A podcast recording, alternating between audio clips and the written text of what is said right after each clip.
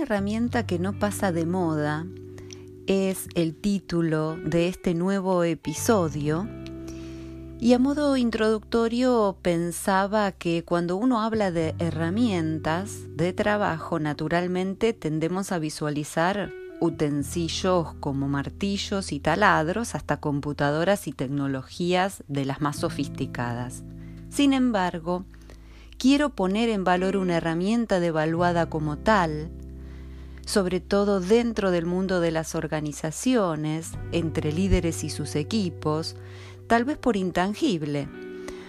Una herramienta más poderosa que cualquier tractor y tan efectiva como cualquier medicina bien administrada. Y en esto tengo que remitirme al principio, y al principio fue el verbo, la palabra esa que se escuchaba antes de ser escrita y materializarse sobre alguna piedra, tabla o papel, y ocupar un lugar en el espacio, hasta que llegó el momento de la escritura y entonces la lectura, solo teníamos el lenguaje oral. Y es interesante porque es la filosofía, madre de todas las ciencias, como me gusta llamarla, que utiliza a la palabra como herramienta central si hasta de manera despectiva escuchamos decir, déjate de filosofar, cuando hablamos mucho y el discurso nos va llevando a lugares impensados. Desde Homero y Pitágoras hasta Empédocles, Gorgias y Sócrates, la palabra se convierte en el fármaco de las enfermedades de la ciudad y del alma, al decir de estos filósofos de diferentes maneras. Dicho de otro modo, la palabra es al alma lo que el fármaco al cuerpo. Dentro del mundo de la filosofía suele utilizarse la metáfora que denomina al filósofo como al médico del alma. Así el core de la educación de los griegos se basaba fuertemente sobre la forma auditiva de la oralidad, apoyándose en la memoria. Y es que los mitos, los primeros relatos de la cultura occidental, se van transmitiendo de generación en generación. Los mitos están hechos de palabras antes que de hechos. Son pura narración, carente de referencia y de verificación, pues los dioses, los héroes y sus hazañas fueron una hermosa construcción de palabras. Las fórmulas verbales, de carácter mágico, pueden encontrarse dentro de culturas primitivas, como por ejemplo en los brujos de las tribus con sus conjuros mágicos, quienes podían hacer tanto el bien como el mal. Dentro de la tradición griega se denominaba epodé o incantamentum a esas fórmulas mágicas cantadas y recitadas muchas veces que más tarde pasarán a la escritura y se convertirán en una especie de amuleto contra la enfermedad, también llamados en salmos. Resulta importante marcar un punto de corte en donde había mucho de pensamiento mágico casi primitivo de la palabra curativa, mitológico, hasta la evolución del pensamiento hacia el uso racional y filosófico del logos. De la filosofía clásica, entonces, tomamos la palabra logos en uno de sus significados, entre otros, como palabra.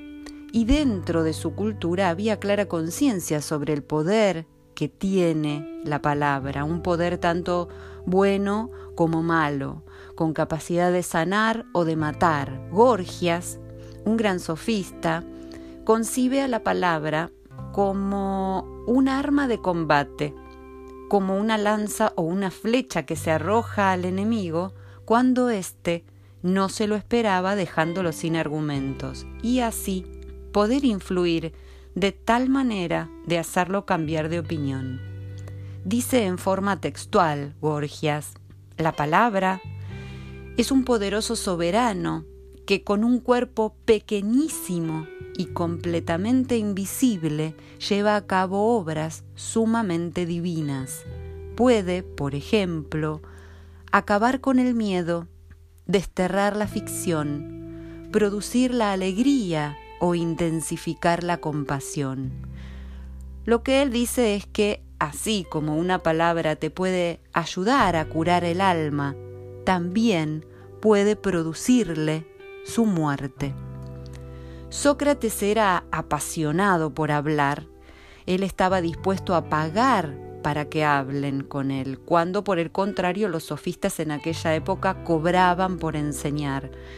No era charlar sobre cualquier cosa, era dialogar para buscar juntos la verdad y tenía un método que hoy conocemos como el método socrático y que consta de dos momentos. El primero es el de la ironía. Se basa en formular preguntas para mostrar al otro que lo que cree saber en realidad no lo sabe. Cuando éste acepta su ignorancia sobre el tema, Sócrates pasaba a la segunda parte, la mayéutica. Para los griegos, la mayéutica era el arte de ayudar a parir a una mujer. Como analogía de la profesión de su madre, que era partera, Sócrates decía que él ayudaba a las almas a parir las verdades, así como su madre ayudaba a dar a luz a las embarazadas. La mayéutica es el arte de iluminar al otro para que diga lo que sabe, pero no sabe que lo sabe hasta ese momento casi mágico. Es el otro el que tiene verdades en su interior, no es el filósofo, en este caso, quien influye y mete sus ideas en el otro. Por el contrario, Sócrates reconoce el progreso que hace ese otro en el diálogo cuando por sí mismo descubre y engendra bellos pensamientos, al decir del mismo filósofo. Así, dialogar es ayudar al otro a sacar las verdades y descubrir lo que tienen en su interior oculto o retenido. Es curioso porque Sócrates no dejó escritos. Lo que se conoce es lo que Platón, quien fuera su discípulo, escribió, aunque no tan curioso porque él decía que las cosas importantes no se escriben en papel, sino en el alma de las personas, y eso se hace a través del diálogo. Traigo esto para dejarte pensando, porque creo que siempre es importante, pero más ahora, desde este contexto de mayor virtualidad, encontrar espacios de diálogo desde la idea socrática, de ayudarnos mutuamente a sacar las verdades que tenemos en nuestro interior. Termino con este texto de Sócrates que describe el arte de la psicoterapia y dice, es del alma de donde arrancan todos los males y los bienes para el cuerpo y para todo el hombre, como le pasa a la cabeza con los ojos. Así pues, es el alma lo primero que hay que cuidar al máximo si es que se quiere tener bien la cabeza y el cuerpo. El alma, venerable amigo, se trata con ciertos ensalmos y estos ensalmos son los buenos discursos y de tales buenos discursos nace en ella la sensatez. Y una vez que ha nacido y permanece, se puede proporcionar salud a la cabeza y a todo el cuerpo. Hoy son los líderes de equipo a quienes les toca dialogar desde esta idea socrática con buenos discursos para proporcionar salud a la cabeza y a todo el cuerpo.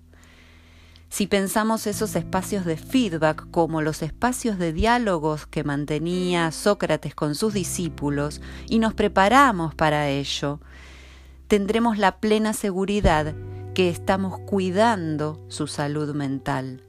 Sostener desde la virtualidad a tantas almas trabajando solas desde sus casas, generar espacios de conversaciones, pero con este efecto sanador que en contexto de pandemia pone en riesgo la salud mental, debería ser parte importante de la agenda de todos los líderes dentro de las organizaciones.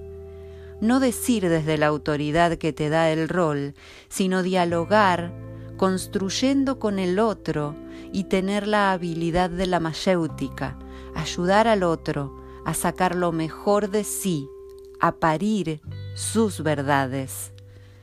Cuidemos cómo usamos las palabras y la calidad de nuestros diálogos, pues ello nos configura como líderes multiplicadores de talento.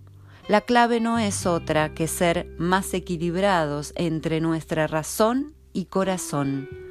La clave no es otra que ser líderes más humanos, por más diálogos desde la idea socrática. Gracias.